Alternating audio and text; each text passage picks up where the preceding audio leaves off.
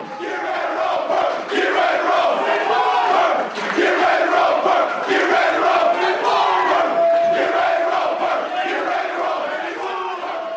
Purple, get ready to roll indeed. This is the College and Kimball podcast. I am your host, Jeff Burkhart, joined by my man, Justin Nutter.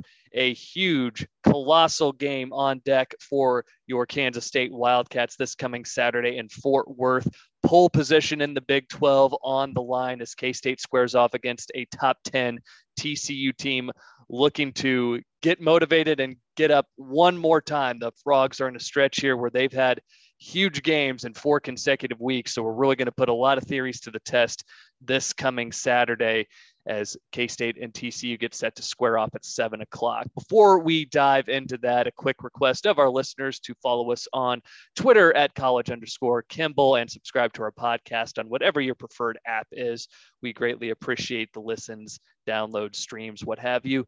All that being said, Nutter, I uh, first let's uh, let's start off just little high level question here. How was your bye week? And knowing that you're a family man, I'm going to say, was there a pumpkin patch? Were there fall pictures? What were what was on uh, on the docket for you last Saturday?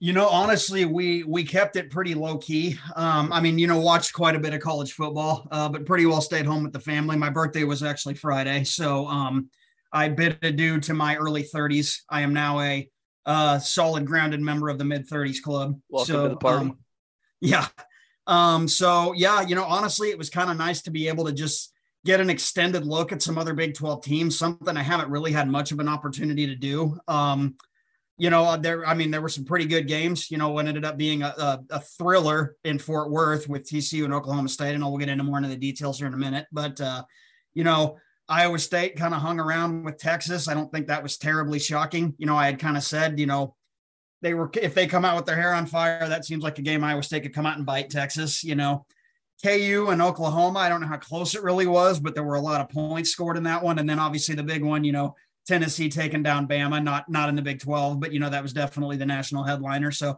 you know, given the uh, the stressful week K State had had the week before in Ames, it was kind of nice just to be able to kick back and just watch, you know, just watch some other teams beat up on each other those weeks are worth their weight in gold. And uh, I, I, was uh, I, I, was on the hook for family photos. Went out to uh, Tuttle Creek with the wife and the kiddos. Got that knocked out. Uh, may or may not have been a very responsible driver watching uh, watching some of Tennessee Bama as we strolled through I-70. But uh, that's neither here nor there. but yeah, it was a, it was a great week of college football for sure. And just again, those scores real quick here. TCU edges out Oklahoma State in double overtime, 43 to 40, a game in which Oklahoma State led seven, uh, led 24 to seven at one point, led 30 to 16 late in the fourth quarter, and just really let that one slip away. And, and honestly, that one gives me some positive vibes heading into this week, just by virtue of the fact that I don't really think this Oklahoma State team maybe is up to snuff. I, I, know I felt like a lot of people were sleeping on them, uh, and and just seeing that there are some holes really at for all teams in the Big 12. I think we all kind of knew that, but we saw it really manifest in a big way. I, I thought the Texas result was a little bit surprising, uh, just because I really felt like they were going to start to turn the corner, and that Iowa State offense it just looks so pedestrian in the last handful of games here. They've just really struggled to do much of anything, and the fact that they rang him up for 21 points. And honestly, if Xavier Hutchinson catches that deep ball, which hits him right in the hands, I mean, it, it's crazy to think about the best receiver in the Big 12, uh, arguably at least, uh, here has really been a key factor and really has dropped the ball, no pun intended. but that drop against Texas, the drop on the sideline against K State, had a very critical catch where he didn't try to extend for a first down against KU. This is a guy who is far and away leading the conference in receptions and yards and everything in between as far as the receiving numbers go. But he's really also been the reason why Iowa State's come up on the short end here these last couple of weeks. But Clones fall to 0 and 4 in conference play. Texas escapes, survives. Horns starting to heat up a little bit here. And then Oklahoma, uh, you know, some people might say good to see them get off the schneid. Candidly, that was one of those games against KU uh, where I was just asking who do I want to win. I don't really know. I feel like Oklahoma just by virtue of the fact that we beat them. And I would like to see that win carry a little bit more weight as we get further along in the season, because if Oklahoma were to finish like four and eight, you know, winning in Norman doesn't have that much meaning at, at season's end. But uh, that was the those were the results from the Big 12, and seeing that Oklahoma State game to to kind of move up, uh, move into TCU here. I guess just first off, the, your thoughts on the Horned Frogs going into the season and, and, where they are now. I mean, can't be more night and day. I, I, don't think anybody really expected them to be in this position that they are right now in the top 10.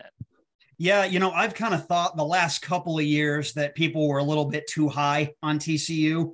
I just never saw much there that scared me. Um, you know, K State, the scores might not indicate it, but I feel like K State pretty well handled TCU the last couple of years. Um, and but you know that obviously with a coaching change that you know no disrespect to Gary Patterson, I know he basically wrote the book at that program. It was probably time. Um, you know, I think with a new coach coming in and the fact that that Duggan had been you know basically shaky at best the last couple years, I don't know that I expected a whole lot out of him. I certainly did not expect them to be sitting and undefeated. You know, as we're heading into as we're heading into Fort Worth in like late October. Um, obviously some massive wins, none bigger than the one they just pulled off. You know, I, I had jokingly said to someone Saturday morning, if that game wanted to go to about 10 overtimes, I'd be okay with it. You know, we got two, we didn't get 10, but we got two of them. Um, Take it. you know, they, I mean, they looked dead in the water. Like you pointed out, they looked dead in the water a couple of times, you know, even as late as the fourth quarter down a couple of scores, but you know, I mean, if you look at the numbers, Duggan's in some pretty rare company this year in terms of what he's doing. You know, I think they're the, he's probably benefited from that coaching change more than anyone. You know, he might have just needed a change of scenery. Sometimes you'll see it with a guy, you know, transferring programs. Other times you'll see a new coach come in and kind of like, you know, reju- rejuvenate a kid's career, you know, not unlike what, what Chris Klieman did with Skylar Thompson, right? You know, sometimes all it takes is just a change at the helm. And, uh, you know, Duggan has certainly lived up to that. And, you know, I think he's, he's playing a little bit more like I feel like people talked about the player he was going to be the last couple years. And now he's just, kind of finally putting his money where his mouth is. The talent was there in Fort Worth. I, I don't think there's any denying that. And if you go back, I, I, I was going back and looking at Phil Steele before we recorded this, and they had 18 starters coming back. So a lot of personnel that had experience and they they threw a lot of young guys into the fire last year on the defensive side of the ball in particular and and you just see experience, so much experience now across the board and they really are the beneficiary of that that kind of artificial bump that you do get with regime change. Sonny Dykes, first year head coach in Fort Worth, comes over from SMU, had a couple of other stops at the FBS level, coached at Cal and Louisiana Tech. And the guy has experience and he's known for running a little bit more loose program. And, and again, not to belabor the point here with Gary Patterson, but very much akin to Bill Snyder in so many ways, wanted to keep the fort locked down didn't care for any sort of media access and player availability and anything in between with with media trying to get anything they can any bit of information uh, and any insight into what these players are seeing and going through on a day-to-day basis. You just didn't have that with gary patterson because he wanted to keep his complex lockdown like fort knox again pretty much just akin to bill snyder. And and sonny comes in loosens things up and uh, i do have an interview with uh, Jeff Mitchell, who covers the Horned Frogs for their 24 7 site. Uh, this was the one that I did during the summer, and he talked at length about the fact that Sonny Dykes was making practice open and just being very forthcoming with the media and everything. And again, when, when you have that lack of of tension at the top and the guys are just playing it, it just kind of loosens everybody up and i think that's a big reason why tcu is is playing the way that they are right now. This is a team that's playing free and loose. They've got a fun, prolific offense that puts up a lot of points. And, and defensively, yeah, there's some holes there, and we'll get into that here momentarily. But they've done enough to get themselves to six and zero, oh. first time since 2017. That team that was quarterbacked by Kenny Hill. So this tells you where this team is going, and and frankly, just knowing that TCU really probably has a higher recruiting ceiling than most any Big 12 program, just by being by virtue of being in the Metroplex, this does make me a little nervous about handling them moving forward. That's that's a that's future Jeff and future K State's problem to worry about. But for the here and now, it is K State, TCU, pole position in the Big 12 on the line this Saturday. The Cats do lead the all-time series against the Horned Frogs, eight to seven, and have won the last three.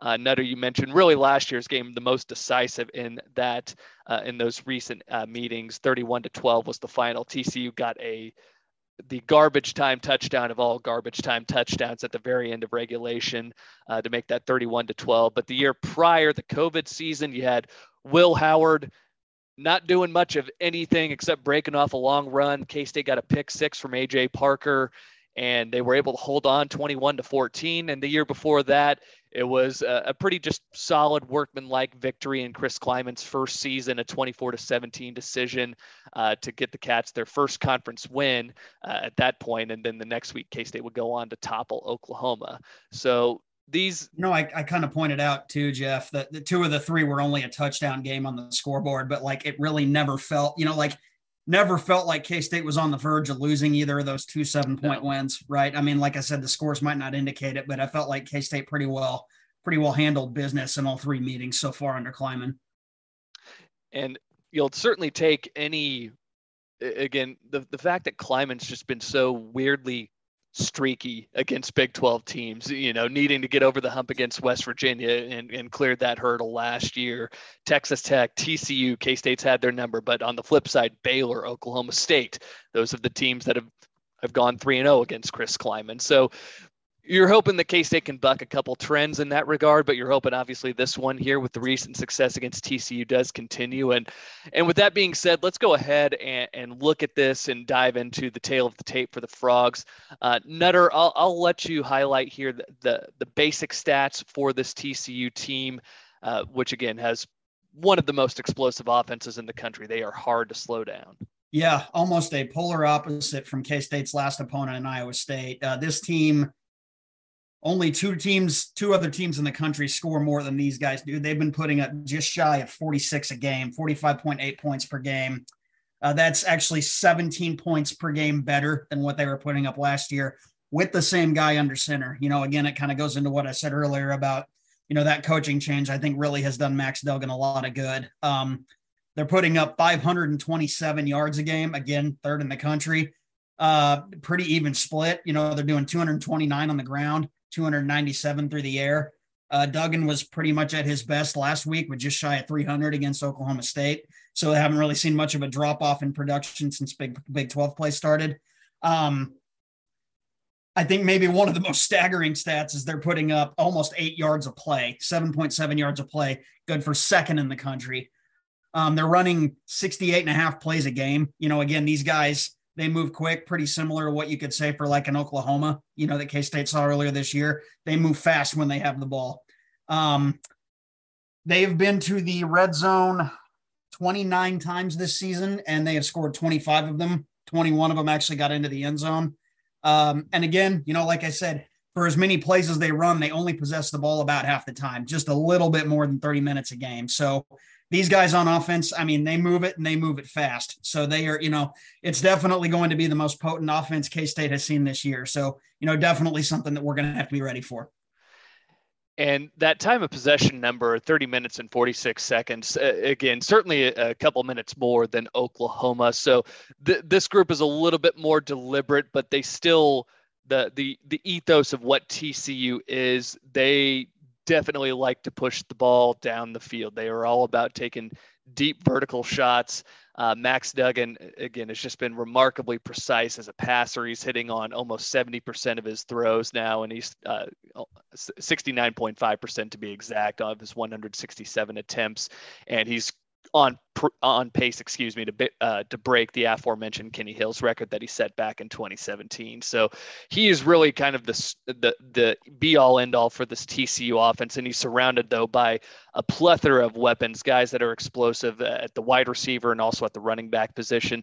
I will mention here briefly before we get into players a couple of the advanced numbers to talk about. Points per drive, uh, they get 3.37. That's 12th nationally, and havoc rate allowed. This those are the negative plays again: sacks, tackle for loss, uh, pass deflections, and fumbles. Uh, they only allow 11% of their snaps to go that way.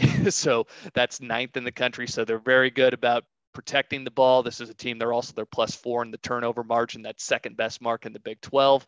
Uh, success rate 20, uh, 48.3%, that's 25th nationally, uh, 51.8% on running plays. So, again, everybody points to the big shot plays, the deep balls, and whatnot, but they're a remarkably efficient running team. So, that's one of the misnomers when you when you just watch a little three minute highlight package and all you all you see are the 40 yard bombs and 60 yard bombs don't forget about all the plays that set that up because this is really where TCU can hurt you. And this is, and honestly, the the, the other thing that makes this offense scary. Uh, I, I, don't want to get too deep into the explanation here, but far, as far as explosiveness goes, they are third nationally in explosive plays, seventh in run explosive, and 11th in pass explosive. So if you want more insight into what those numbers are and, in, terms of how it translates into what you'll see on the field, I would recommend y'all check out collegefootballdata.com. Great information there. Again, there's a lot to cover in this one, and I, I don't want to waste a whole lot of our listeners' times uh, going through the metrics and how the calculations are all made. So we talked about Max Duggan here and what he's in line to do. Uh, currently second in the Big 12 total offense per game at 308.7 third in passing yards per game in the conference, 16 touchdown top mark in the Big 12 among quarterbacks. And he's only tossed one interception, and that was kind of an end of half scenario against KU. So you kind of throw that out the window. So 16 touchdowns to, for all intents and purposes, zero interceptions and he's sixth nationally in pass efficiency. Again, he's just been remarkable. Uh, and he can also hurt you with his legs, too. That's another element of his game. I very, very vividly remember that game in 2019 that I attended, him shaking Wayne Jones in the secondary on a very long run that made me just absolutely furious at the time. Uh, and he's rushed for 50 or more yards in all of the Big 12 games so far this season. So he's a guy he can and, and honestly, in seeing the way that Hunter Dekkers could move around for Iowa State, I think that's if I were Iowa State's offensive coordinator Tom Manning, I would look at what they're doing with with Duggan and say we need to implement a little bit more of that because Dekkers can move around a little bit and they just really choose to make him a statue and have him throw the ball 45, 50 times a game, which that doesn't really play to his strengths. I'm not here to talk about Iowa State, but that's that's the book on Duggan. Um, one unique note I found out Chandler Morris, who was actually the starter at the beginning of the season, got hurt against uh, Colorado in that season opening game in Buffalo, uh, or rather in Buffalo, in Boulder. Chandler Morris is a redshirt freshman, but is somehow older than Max Duggan, who is a senior. I don't know. Check the tape, but that, that I, I, don't know how the hell that worked out.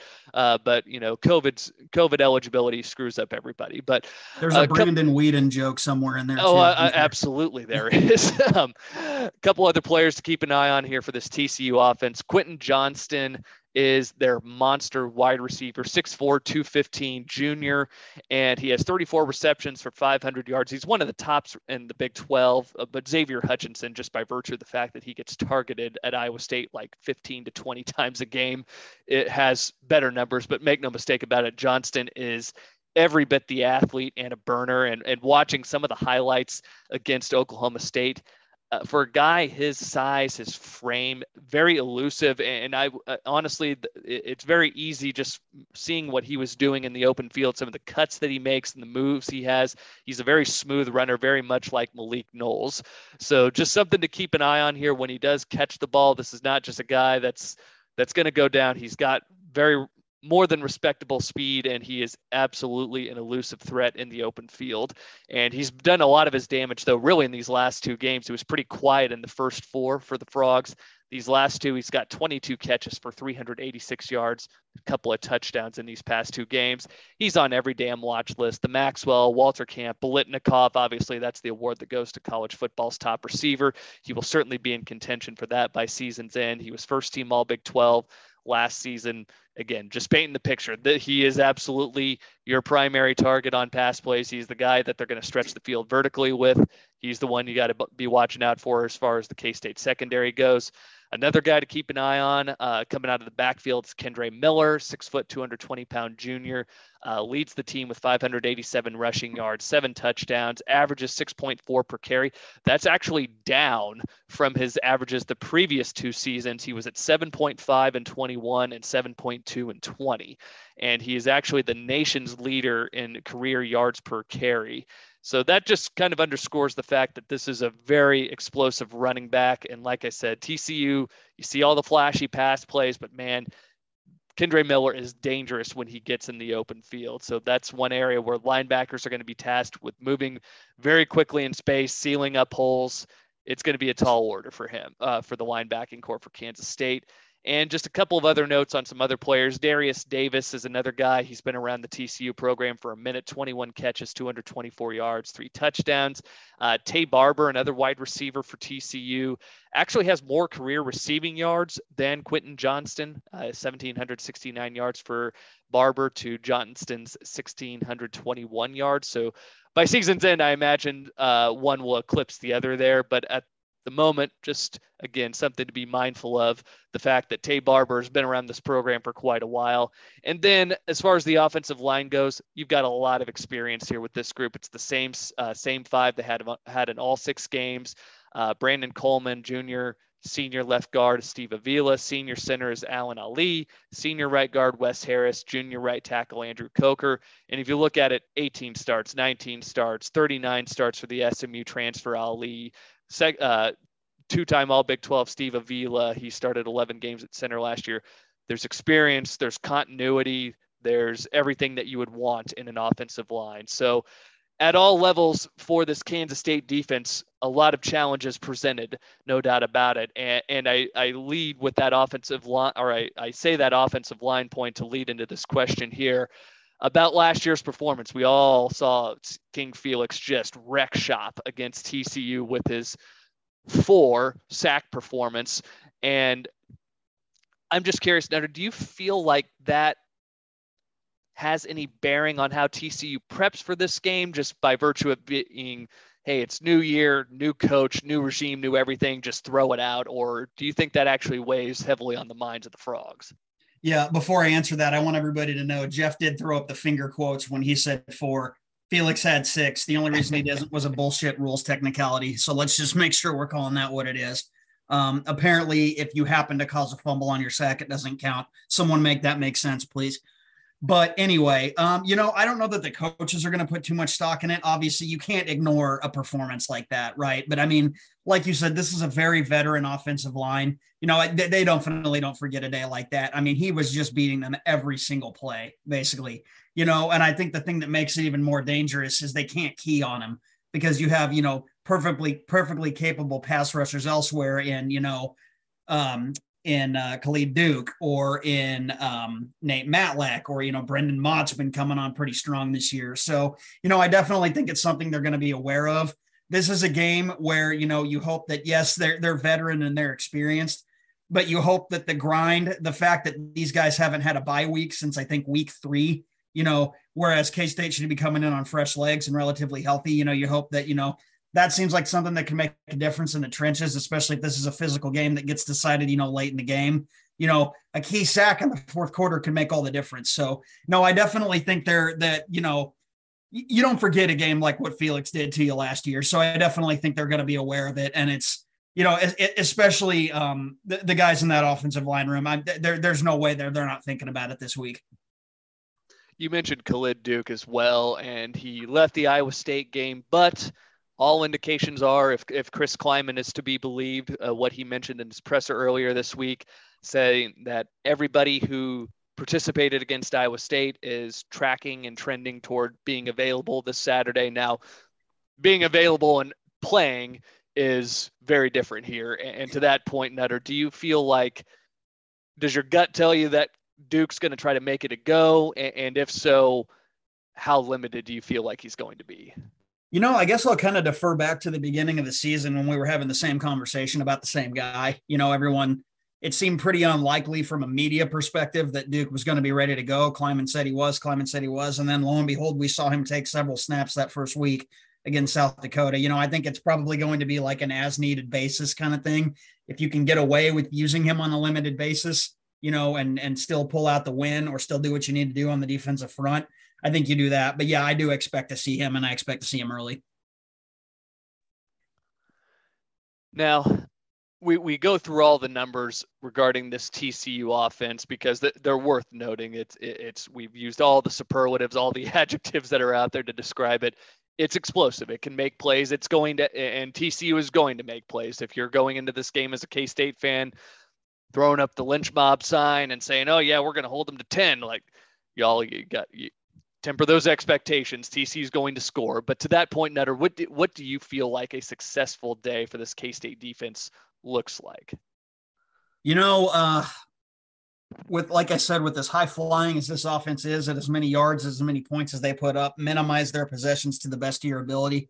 You know, and a lot of that, you know, not to be that guy, but a lot of that's going to be K State doing what it does best and sustaining run game, you know, sustaining grabs on our end and just keeping that offense off the field. But if you want to talk actual numbers, you know, to me, 30 kind of seems like the magic number. If you can hold these guys under 30 points, you know, I think K State's probably going to have enough in the tank on offense to win a game like that. But this does not strike me as a game K State wants to get into a kind of shootout like, you know, TCU has done a couple of times this year.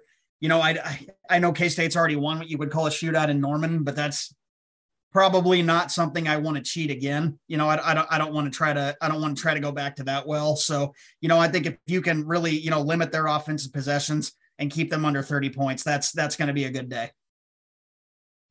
This is truly a tale of the unstoppable force meeting the immovable object because if you look at the advanced metrics on the K-State side of the equation, points per drive tops in the Big 12, 14th nationally at 1.54 points per drive inside the 40. K State only surrendering 2.86. That's 13th nationally.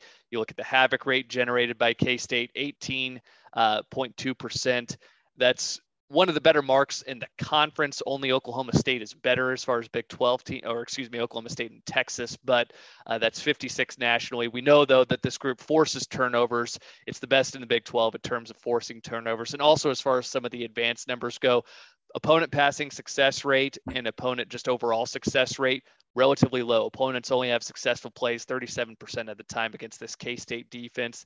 They have had some leaky plays in the back end. If you look at that Oklahoma game in particular, uh, a couple of wide receivers got loose on the Cats in that game. But all in all, th- this defense has been really buttoned up on the back end. And, and I am I am very much going to be keyed in on the matchup. What I think will be the matchup really that decides this game is K State's secondary against these TCU wide receivers. I think that's where you're going to see, whether or not this game is won or lost. It's going to be about responsibility and coverage. It's going to be about tackling well in space, uh, just all the basics uh, on that front. But I, I feel like by virtue of the fact that Duggan gets the ball out quickly, it's going to be a game akin to Oklahoma where you might not see the pass rush really manifest and have like a banner day like they did against Texas Tech where Khalid and Felix both end up with three sacks apiece. And also to the point we brought up earlier as well, you, you don't forget as an offensive line, and again, an offensive line that was largely together looking back at last year,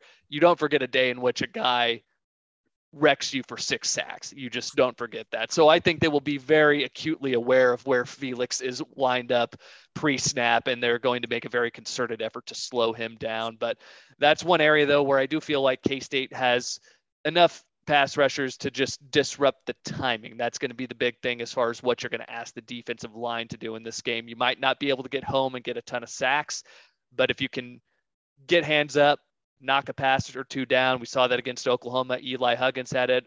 Uso had a couple of big knockdowns late in that game.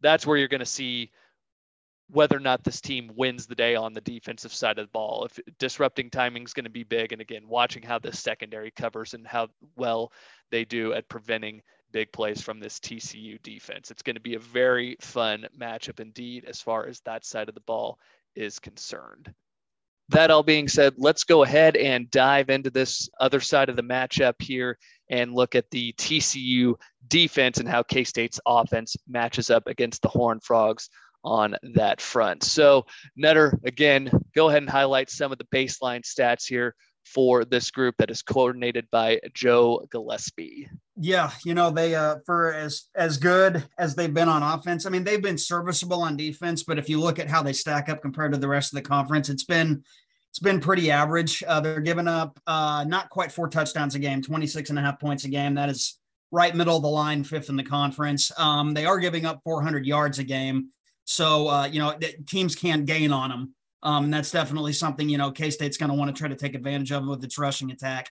Um, that's good for seventh in the conference. Yards per play, they're giving up a little bit more than five a play. Again, right around fifth. That's kind of where you'll see them land in most of these statistical categories.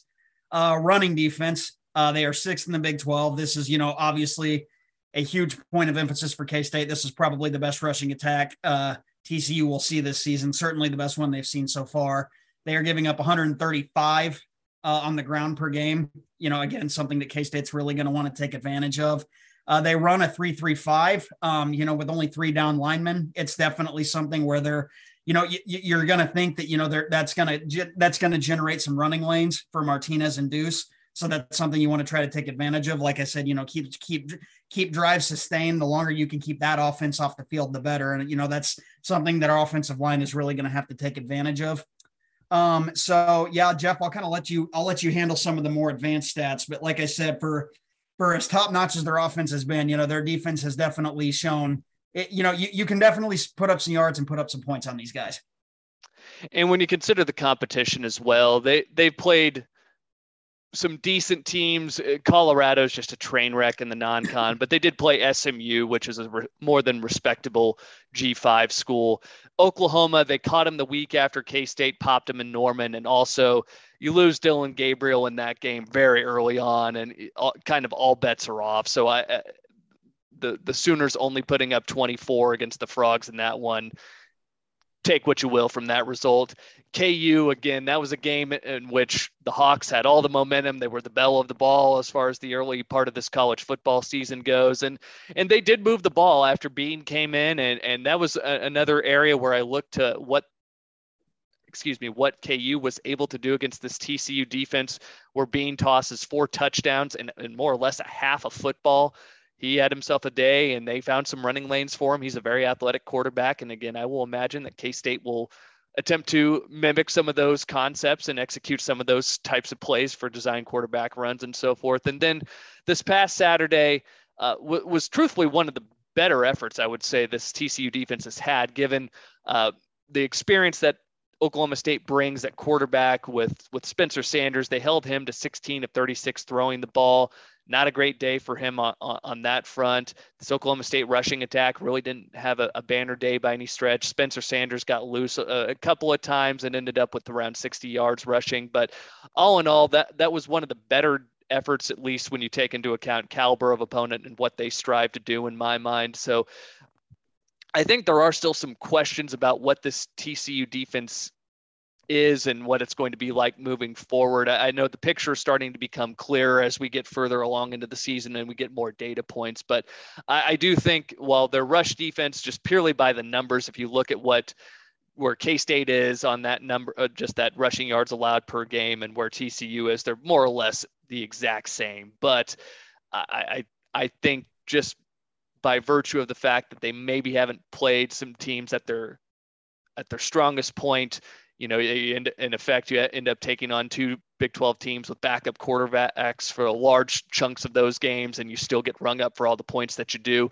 Again, I think that's something that you look to exploit this coming Saturday. And, and looking at some of the advanced numbers here, uh, very much in line with where they are as far as some of those baseline stats. Points per drive, 2.13, 55th. Now, one thing that is bad when opponents do get it across the 50 and start to get into close into scoring territory, points per drive inside the 40, they give up 4.29. That's 106th nationally, and they're only behind Oklahoma, or, uh, or only Oklahoma is behind them in that metric in the Big 12. Uh, havoc rate, 76 nationally on that front, so they aren't forcing a ton of negative plays here. Opponent success rate, respectable enough here, 39.5. That's 37th nationally. Opponent rushing success rate, though, Uh, and again, this is the gaining available yards. So you want to gain half the yards available on first down, 75% of the available yards on second down, and then on third, you want to gain 100% of the yards. That's deemed a successful play if you do that. So on running plays, they are giving up successful plays 44.2% of the time. That's 77th nationally, and that is ahead of only Oklahoma and Kansas, which have two of the worst defenses in the conference. And then on the flip side, and then another thing for as explosive as TCU is on offense, this is also kind of their Achilles heel on defense. They are 118th nationally in explosive plays allowed. Only te- uh, Texas Tech is actually better in this metric, which makes me very excited when I think about all those long runs that K State popped against the Horn, or excuse me, against the Red Raiders. Makes me very excited on that front. Where they do get popped for big plays though is in the past. They're 127th on that front. So there's going to be some opportunities for Adrian and company to take some shots down the field. And, and I think to that point, you liked what you saw last, uh, not last a week, but last time out against Iowa State. And I know you cashed one of those for a touchdown and you should have had two, but even so, this is an offense in K State that's still the worst in the country in terms of passing explosiveness. The fact that you're able to get a couple of big ones on a defense as formidable as Iowa State. Hopefully, that's something that group takes and runs with and builds off of as we move forward here and, and going into this matchup. Uh, last thing I'll mention here, as far as players to keep an eye on for this TCU defense, which again runs that 3 3 5, they do use a nickel instead of a three safety look like Kansas State. So a little bit of a vari- uh, variance there. But again, pretty much every defense in the Big 12 run, or pretty much every program in the Big 12 runs a 3-3-5, with the exception of maybe one or two. So uh, this is something that's not going to be out of the ordinary for Collin Klein in terms of what he's seen and how to prepare and attack it. So, guys to watch on this TCU defense Dylan Horton, he was on Bruce Feldman's freaks list going into the season, 6'4, 275 pounds senior defensive end. He can scoot though. He runs a 40 in 4.6. He has 16 tackles, two tackles for loss, one sack, has three pass breakups. He might not put up the numbers that Felix has so far this year, but make no mistake about it, he can wreck shop if K State's offense is, or offensive line rather, is not up to the task in blocking him. Uh, Tymon Mitchell is a Georgia transfer at defensive tackle. He has 10 tackles, two and a half tackles for loss, and a couple of sacks. He started to see more time here in recent weeks. And uh, again, anybody who plays on or played for Georgia that gives you an idea about the overall pedigree and caliber of athlete that you're dealing with there. So expect to see him trying to clog things up in the middle for this K State offense. Linebackers all strong uh, across all three spots there. Dee Winters, Johnny Hodges, and then Jamoi Hodge. Uh, so D uh, Dee Winters is your strong side linebacker, 6'1", 230 uh, 30 pound senior. Uh, four and a half sacks this season, fourth in the Big 12 in that mark, has seven tackles for loss and five hurries. Assuming he remains healthy throughout the course of this game, he will go over 200 career tackles for TCU. Right now, he's sitting at 196.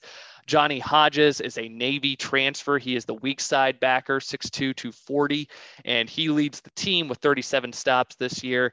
And then anchoring things as the middle is anchoring things in the middle is Jamoi Hodge, 6'4, 245 pound junior, 30 tackles, two and a half for loss, one interception.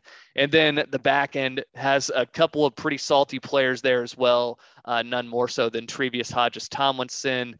He is related to LaDainian Tomlinson, as you might assume, 5'9, 180 pound senior, two time first team All Big 12 selection, 21 tackles this year, three pass breakups, has not had the ball thrown his way too many times, though. He is going to clamp down his side of the field. And then another corner to keep an eye on is a junior, Josh Newton, number 24. He's tied for fourth in the Big 12 with six passes defensed. So while the overall product has not, uh, the overall numbers that this TCU defense has generated have not been great, they do have more than respectable players at every single level. And Nutter this is very much a question of style in this game for Kansas State and approach and philosophy for from Collin Klein. But is this the game where you attempt to really throttle down and really drag this thing down in the muck and slow this game down to limit possessions for this TCU offense?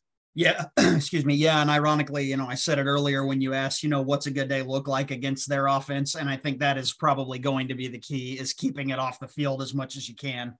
Um, you know, I think this is a game where as long as the run game's rolling, you you take take advantage of it, you know, and then you hope maybe you know you, you can lull them to sleep and you know maybe make some of those guys play up a little bit and then take those shots over the top. You know, I think K State probably saw the best defense it's going to see all year in Ames, and, and Adrian was able to hit a couple shots over the top in that one. So you know we def we know he's definitely capable, and we've got guys capable of making the play. Obviously, you got to see them hold on to the ball and actually see it into the end zone. But um, no, you know I do think yes that uh, Plan A is definitely going to be you know try to grind down the clock and and you know really really try to limit their possessions. And you mentioned Adrian taking some shots over the top. And, and again, this K State offense is 131st last in FBS in explosiveness in the passing game. But I mean, what's do you have a number in mind? Because I felt like that really, if you're looking for a template, I think if you're K State, if you're a K State fan, you really want to see what you saw against Oklahoma. You don't need to see the big 60 yard play to Malik, or you, you would certainly take it if you get it.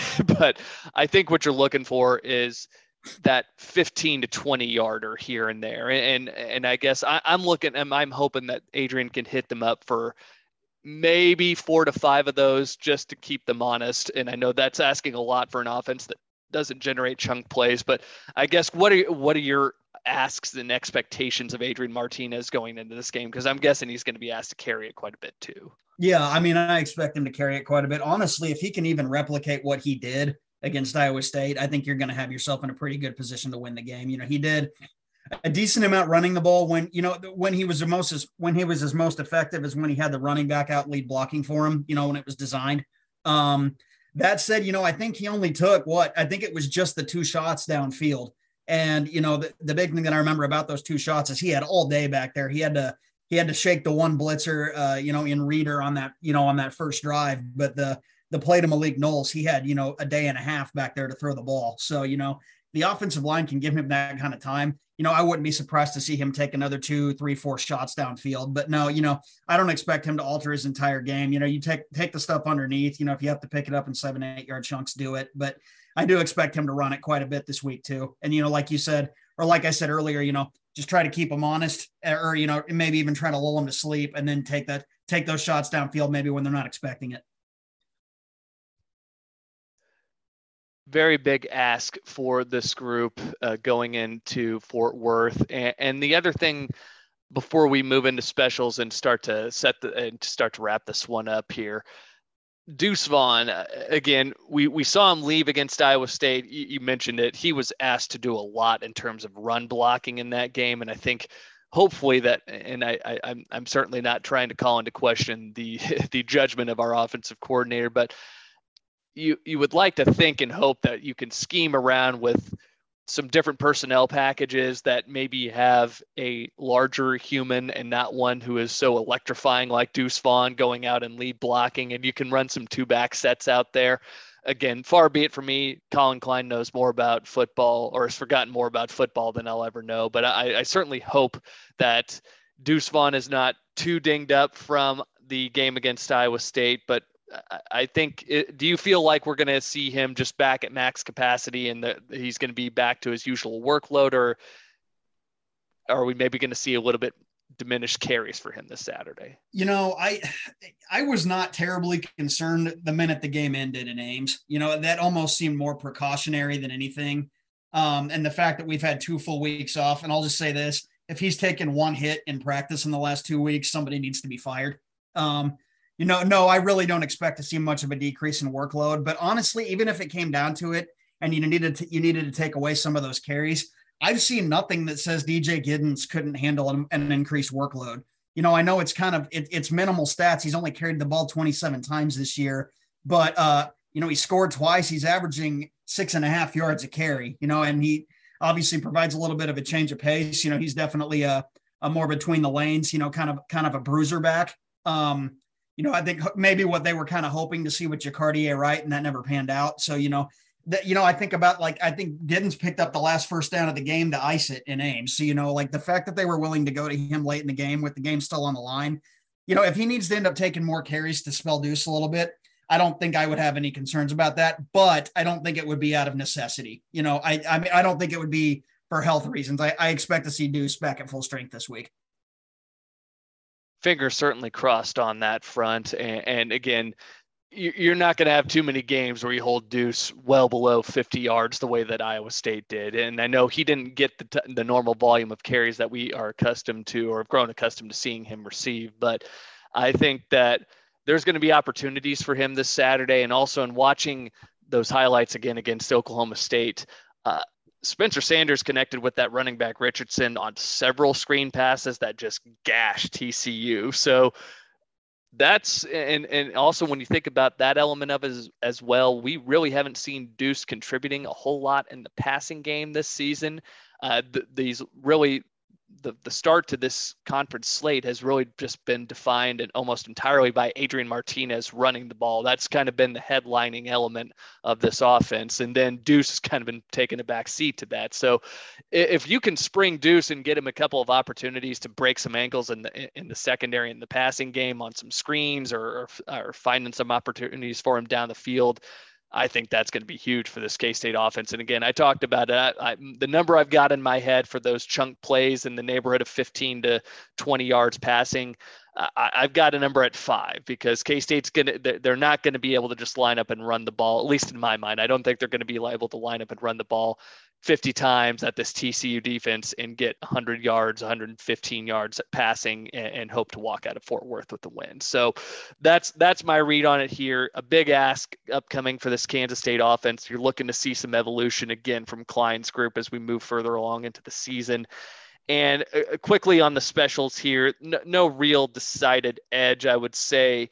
Um, at least as far as the punters are concerned. Uh, Jordy Sandy averages 40.6 a boot. Eight of those 23 have been down inside the 20. Uh, Darius Davis, uh, the aforementioned Davis, has returned to punt for a touchdown. I mentioned it. TCU has some very electric specialists in the open field. So that's one area where K State's punt coverage unit's probably going to be asked to step up a little bit more than they have in recent weeks. One area where TCU does have a pretty decided edge, at least from experience standpoint, is Griffin Kell, the place kicker, is four-year starter. He's on the Groza Award watch list. He's 34 for 44 lifetimes, perfect five for five this season. So that's an area where when special when it comes down to getting points, and, and again, I, I don't think that this is a game where you are constantly chasing touchdowns. Um, I, I, think if the opportunities are there, I think it, again, I just have the script in my head. It, it, just reminds me so much of the Oklahoma game in so many ways. I, I, think this is a game where you're going to need and expect Chris Tennant on Kansas State side of it to come through and connect when if and when K State does get stalled out on the offensive side of the ball. So don't chase in this game. Take points where you can get it because I, I do think on the on the flip side of the coin, I think K State's defense is easily the most formidable unit that TCU has seen all season long. And I think you need to trust that and, and, trust the fact that this group will be able to go out and get you some stops against a TCU offense that has had periods of stagnation. And this is kind of the, the thing for Sonny Dykes type teams. If you look back at even some of these really prolific teams that he had against SMU, they would ring up teams in the AAC for 45, 52 points and then they would just have a skunk where they put up 14 or they put up 17 and, and a really good sound defense just clamps them down again i'm not forecasting and projecting that to happen this saturday but i am saying that it has happened historically under these Sonny Dykes teams. And I would certainly, if there was going to ever be a time for it to occur, I would certainly hope it's this coming Saturday in Fort Worth. So the stage is set. I, I think Nutter, and I'll ask you, is this the biggest regular season game of Chris Klieman's tenure, at least to date? I mean, it's certainly hard to think of a it's it, it's hard to think of a bigger stage, right? I mean, like if you win this one, you are, you know, it's by no means guaranteed, not with how wide open this conference is, but I mean, you are in phenomenal position for a spot at Arlington if you can get out of get out of Fort Worth with this one, you know, entering the end of October as the only unbeaten conference team left. You know, that would that would go miles in, in securing you a spot in the in the Big 12 championship game. So yes, I mean it definitely in Klieman's tenure, I don't think there's any question. And contextually, I know I, I have a thought about where this game ranks, at least in terms of the stage leading up to the Saturday. But what game historically do you feel like most closely mimics this this contest? Um, you know, just kind of going backwards from here. Um, probably, I know you had posed the question on Twitter. now I'm blanking on what I answered.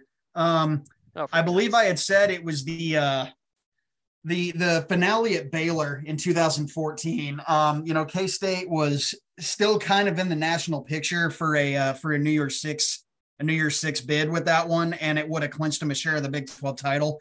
Obviously, we're not nearly far that far down the road this time around, but I mean, just in terms of what's at stake or what could be at stake, I mean, that's definitely the that's definitely the first game that comes to mind. And we certainly appreciate everybody who chimed in on that question we dropped on Twitter earlier this week. We got a ton of different responses here. Uh, and, and, very quickly, I'll go through them. Uh, Ghost of Tex Winter reminds me a lot of the TCU game in 2014. Geez, I hope a, much different outcome in this one because I remember K State getting very thoroughly worked by that Trevone Boykin led TCU team where they just carved up the Wildcats on the ground. That was the biggest thing that I remember that, about that game. Um, so that was Ghost of Tex Winter. Uh, Ema Elvis said, uh, biggest game since the last game. And I, man, I, I, I understand wanting to have that mentality, but God, guys, come on, let's play around with this, have a little bit of fun here.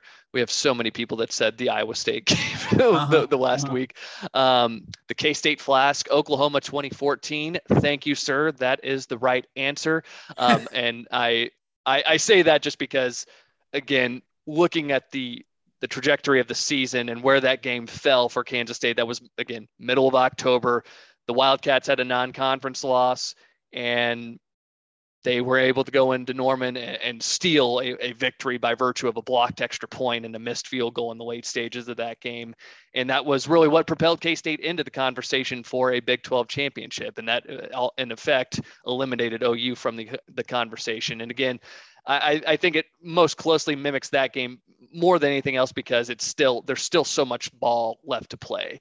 Uh, I certainly understand the Baylor aspect of it. That 2014 Baylor game, Austin McCain agreed with you. He said 2014 Baylor. Ben Spicer uh, chimed in on that as well. Uh, we had Brad Martin saying uh, the 2012 TCU game. I, I could buy into that.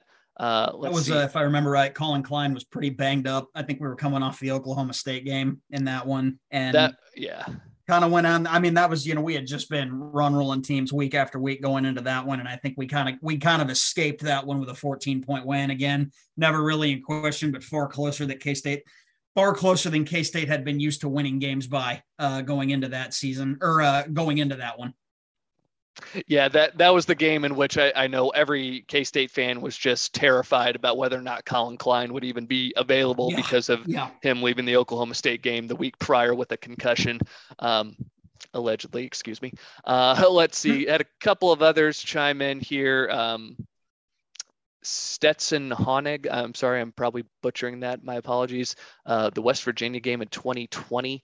Oof, man. Uh, I, we're, we're pretty far apart on that, buddy. Yeah, I, don't know I think, that I can really agree with that one. I think that season was uh, smoke and mirrors for the first half of the year, and then the wheels kind of fell off. I don't know that much more was going to come out of that season. Yeah, we were at that point. We were very much on borrowed time. We, you know, we were we talked about it a little bit earlier in the show about how fortunate that team was just to even escape Fort Worth with a win with virtually no offense and then you got to come home and, and play KU. That KU team was just a train wreck. And then again, at that point, you were very much on borrowed time. So um, if they had won in West Virginia in 2020, I think at the end of the day, that maybe makes that team instead of four and six, maybe they finished five and five because they still had a lot of shortcomings on the offensive side of the ball. Um, and then uh, calm KU fan said KU last year. Uh, you are wrong, sir.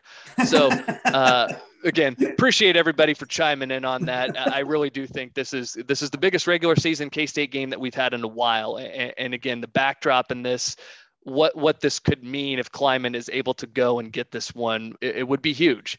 Uh, with back-to-back home games upcoming against Oklahoma State and Texas, and really you put yourself in a position where you could and seeing the way that the other half of the league uh, we, we are starting to see the wheat and the chaff separate here and Baylor looks like they've got some holes West Virginia as well Kansas uh, those last 3 for Kansas State defenses for all those teams is, is pretty porous. Now, the, on the flip side, they all have pretty respectable offenses that can still hurt you. And everybody, and, and I'll say this: anybody in the Big 12 can beat anybody. We've we've seen it. We've we've literally seen it week after week. So I'm looking though at this game and just saying if you win this one, you put yourself in a position to legit be one of the favorites, if not the odds-on favorite, to make the Big 12 championship game. So I I I hope and think that the stage is not too big for this group. It's a mature group, and this is where you're very fortunate to have a senior who's going to be starting his 40. I, I want to say this is going to be his 44th start, and Adrian Martinez 45th start. Uh, forgive me for not having the number right off the top of the dome here, but you've got an experienced and veteran group. They've already won two road games this season, and they know what it takes to win in these types of games, these types of environments. And again, I, I think if you're to compare the atmospheres, another I don't know how you feel, but I, I would say compared to what K State was subject to in Norman and to what K State had to go through in playing Iowa State in Ames, I think this is easily going to be the quote easiest atmosphere to deal with as far as road environments go. Yeah, I don't know that it's just it's not a very big stadium. I don't think they pack too many people in there. Um, you know, it's it's relatively small stadium in a pretty big metro, right? You know, I don't know that football's exactly king um, uh, in in terms of you know things to do in that area in general. Uh, K State's had quite a bit of success there. Um, it's certainly not a place I think about like an Ames, where I just know that all kinds of weird crap happens there. So no, you know, I'm not trying to discredit. You know, it, it's still a road environment in a primetime game against a really hot team, but no, it, it it certainly does not scare me the way the way that you know, like the game in Ames did. Very true. Very true. Well, with that being said, let's go ahead and start to wrap this one up. Picks to pop here. Nutter, uh, pick one guy on the offense, one guy on the defense. Go ahead and start us off, my man. You know, it's as bizarre as it is to say, uh, Deuce Vaughn is still looking for his first touchdown at Big 12 play. Um, and uh, honestly, you know, it's if, if there was ever a time for it to happen, this is a game where I think K State's really going to want to try to control the control the tempo and hold on to the ball as long as they can. So they're going to have to find a way to punch it in on the ground. He's coming off, you know, probably his most lackluster, lackluster performance of his career, only 23 yards against against Iowa State. Um, I know he had to exit that one early, so you know he might have had opportunity for a few more carries there late. But if there was a time for Deuce to get going, this is this is definitely it. And then uh, on defense, I'm I'm going to go with an old reliable here. Um, you know, we haven't heard his name much lately. I think if by virtue of the fact that everyone around him's been playing so well, by no means has he been playing poorly. But you know, we know what what Duggan can do with his legs, you know, as well as as through the air. So this is a game where I think they're gonna they're gonna ask a lot of Daniel Green, right? Like you're to have to expect him to step up when when Duggan tucks it down, tucks it and runs. And then by that same token, um, you know, he's he's to have be able to he's going to have to be able to drop into coverage when we need him to do that as well. So I know I'm kind of going back to the well with the 222s, but uh, yeah, those, those are my guys. Offensively, uh, I think this again, if this is a game that K State is to win, it is by virtue of Adrian Martinez play. And uh, that's going to be both on the ground and through the air. Uh, I know this will very much be looked at as a big time team effort, but I think if if K State is to go into Fort Worth and steal this one, they are three and a half point dog. Uh, they do it because Adrian Martinez has another Oklahoma esque performance where he throws for 180, 200 some odd yards and likely ends up getting 17 to 20 some odd carries and ends up probably with about 100 or so yards on the ground. So I think Deuce Vaughn will have opportunities absolutely in this T- excuse me this TCU defense has been prone to giving up some explosive plays and, and I, I I certainly think and hope that this group can can generate a couple of those. But also in the same breath, uh, I, I want this team to grind out as much of this game as they can. So if we could get a couple of seven or eight minute touchdown drives in this one, I'd feel a whole lot better about our chances. Uh, about let's say 9:35 uh, on Saturday uh, Saturday night. So that's my pick on offense. I got to go Adrian Martinez. And defensively, I, am looking at the secondary as a whole. Uh, Max Duggan, we've we've talked about what he's done to date, the fact that he's thrown no interceptions in scenarios of consequence. He, he's been damn near perfect, and, and he he pushes the ball downfield. That is the whole underlying ethos of this TCU offense. They take shots, they go deep, they go vertical all the damn time. And he averages just under 10 yards an attempt, 9.5 to be exact. So that gives you a pretty good indication of how often TCU is going vertical. And, and to that point, I'm looking at the secondary as a whole this coming Saturday. You, you need everybody to be locked in, as I said, be it coverage, pre snap alignment, tackling in space because uh, again you you've got so many elusive weapons and Barber and Johnston and Darius Davis and, and everybody in between that can hurt you uh, when they have the ball in their hands. It's going to be a tall order for this this K State defense, which is I, I, again, I, I, would think from a personnel grouping standpoint, this is a team that absolutely rivals what Oklahoma throws out against you uh, as far as their offensive personnel goes and having how many guys can beat you when they have the ball in their hand. So uh, it's really the onus this week is going to be on the secondary. Uh, as I kind of touched on earlier, I, I don't think this is a week where the pass rush eats, so to speak, but I think that they will be able to be disruptive. That's the one thing you, you hope that they can do, but it's really going to be on the secondary if the Wildcats win this one. So, with that being said, let's go for it, man. It is time for score predictions, and I'll let you go ahead and tee us off. Yeah, um, you know, I know K State really had to grind one out last week, or rather two weeks ago, and uh, was kind of lucky to get out of there, you know, with with leaving 10 points on the board in a game where they only scored 10 points. Really kind of lucky to get out of there. You know, did just enough on defense to hold on for that 10 to 9 win. Um, got another primetime game against an opponent rocking the blackout uniforms. And I just don't know that the luck, I don't know that luck's going to be on their side again. You know, if if if if a couple of breaks don't go K-State's way, I don't know that they're going to be able to do enough against this offense to recover from it. I can't tell you how much I hope I'm wrong in this, but I am going to go TCU 31 to 27. Clearly not a man of the people here, but um, no, it's it, this. This is a game that, in my mind, tests what everybody says that theory in the Big 12 of anybody being able to beat anybody, and and it does it in the sense that I don't. We all know nobody in the Big 12 is good enough to make it out of this conference unscathed. I, I don't think TCU is good enough to go 12 and 0. They could prove me wrong, but I, I, just think there are too many warts on this team as there are with any team. And, and, and that goes for the conference contenders as well. I just think there is there's an element to this game uh, also of of TCU having the big rivalry win, taking the skillet against SMU, the big time blowout against Oklahoma the week after that when they knocked out Dillon Gabriel. They go on the road and and take one from Kansas, a game that they you could argue that they could have lost. And then they, they play with fire for 50 minutes against Oklahoma State. They pushed that one into the extra session. Uh, very lucky because I took the over 69 and a half in that one. So it cashed for me. So thank you guys very much for overtime in that one. But I also think, again, that that shows it, it's a question, and uh, to your point, I think it's whose whose luck is going to run out here because K State was in, in the same breath. K State was fortunate to win in Ames, very much so. They had to hold on against Oklahoma. Obviously, that game still came down to an onside kick. Whose luck's going to run out? And I think K State, by virtue of being fresh, I think the Wildcats can also do some things against this uh, this TCU defense. And also, I, I am banking on my, my mantra that I always tout, which is defense travels, and, and this K State defense will easily be the best defense that they've seen all season long. I'm going to believe in this defense, uh, and I know the final score might not say as much, but uh, it's a day in which I think the Wildcats come away with a big time victory. I have it 34 to 30 in favor of the Purple Cats.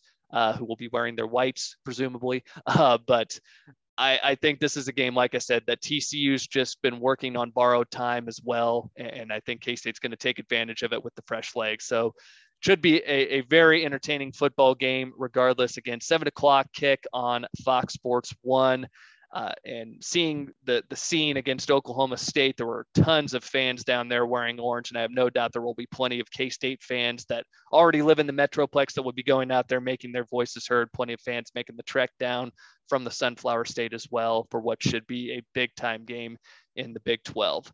So, with all that being said, guys, we appreciate y'all listening to us. Thank you for the download and the stream on whatever your preferred app is. Again, follow us on Twitter at college underscore Kimball. Subscribe to our pod, podcast and whatever your preferred app is. I'm going to go ahead and close it out the way I always do. Cats, man, if you know, you know. Let's go get a dub.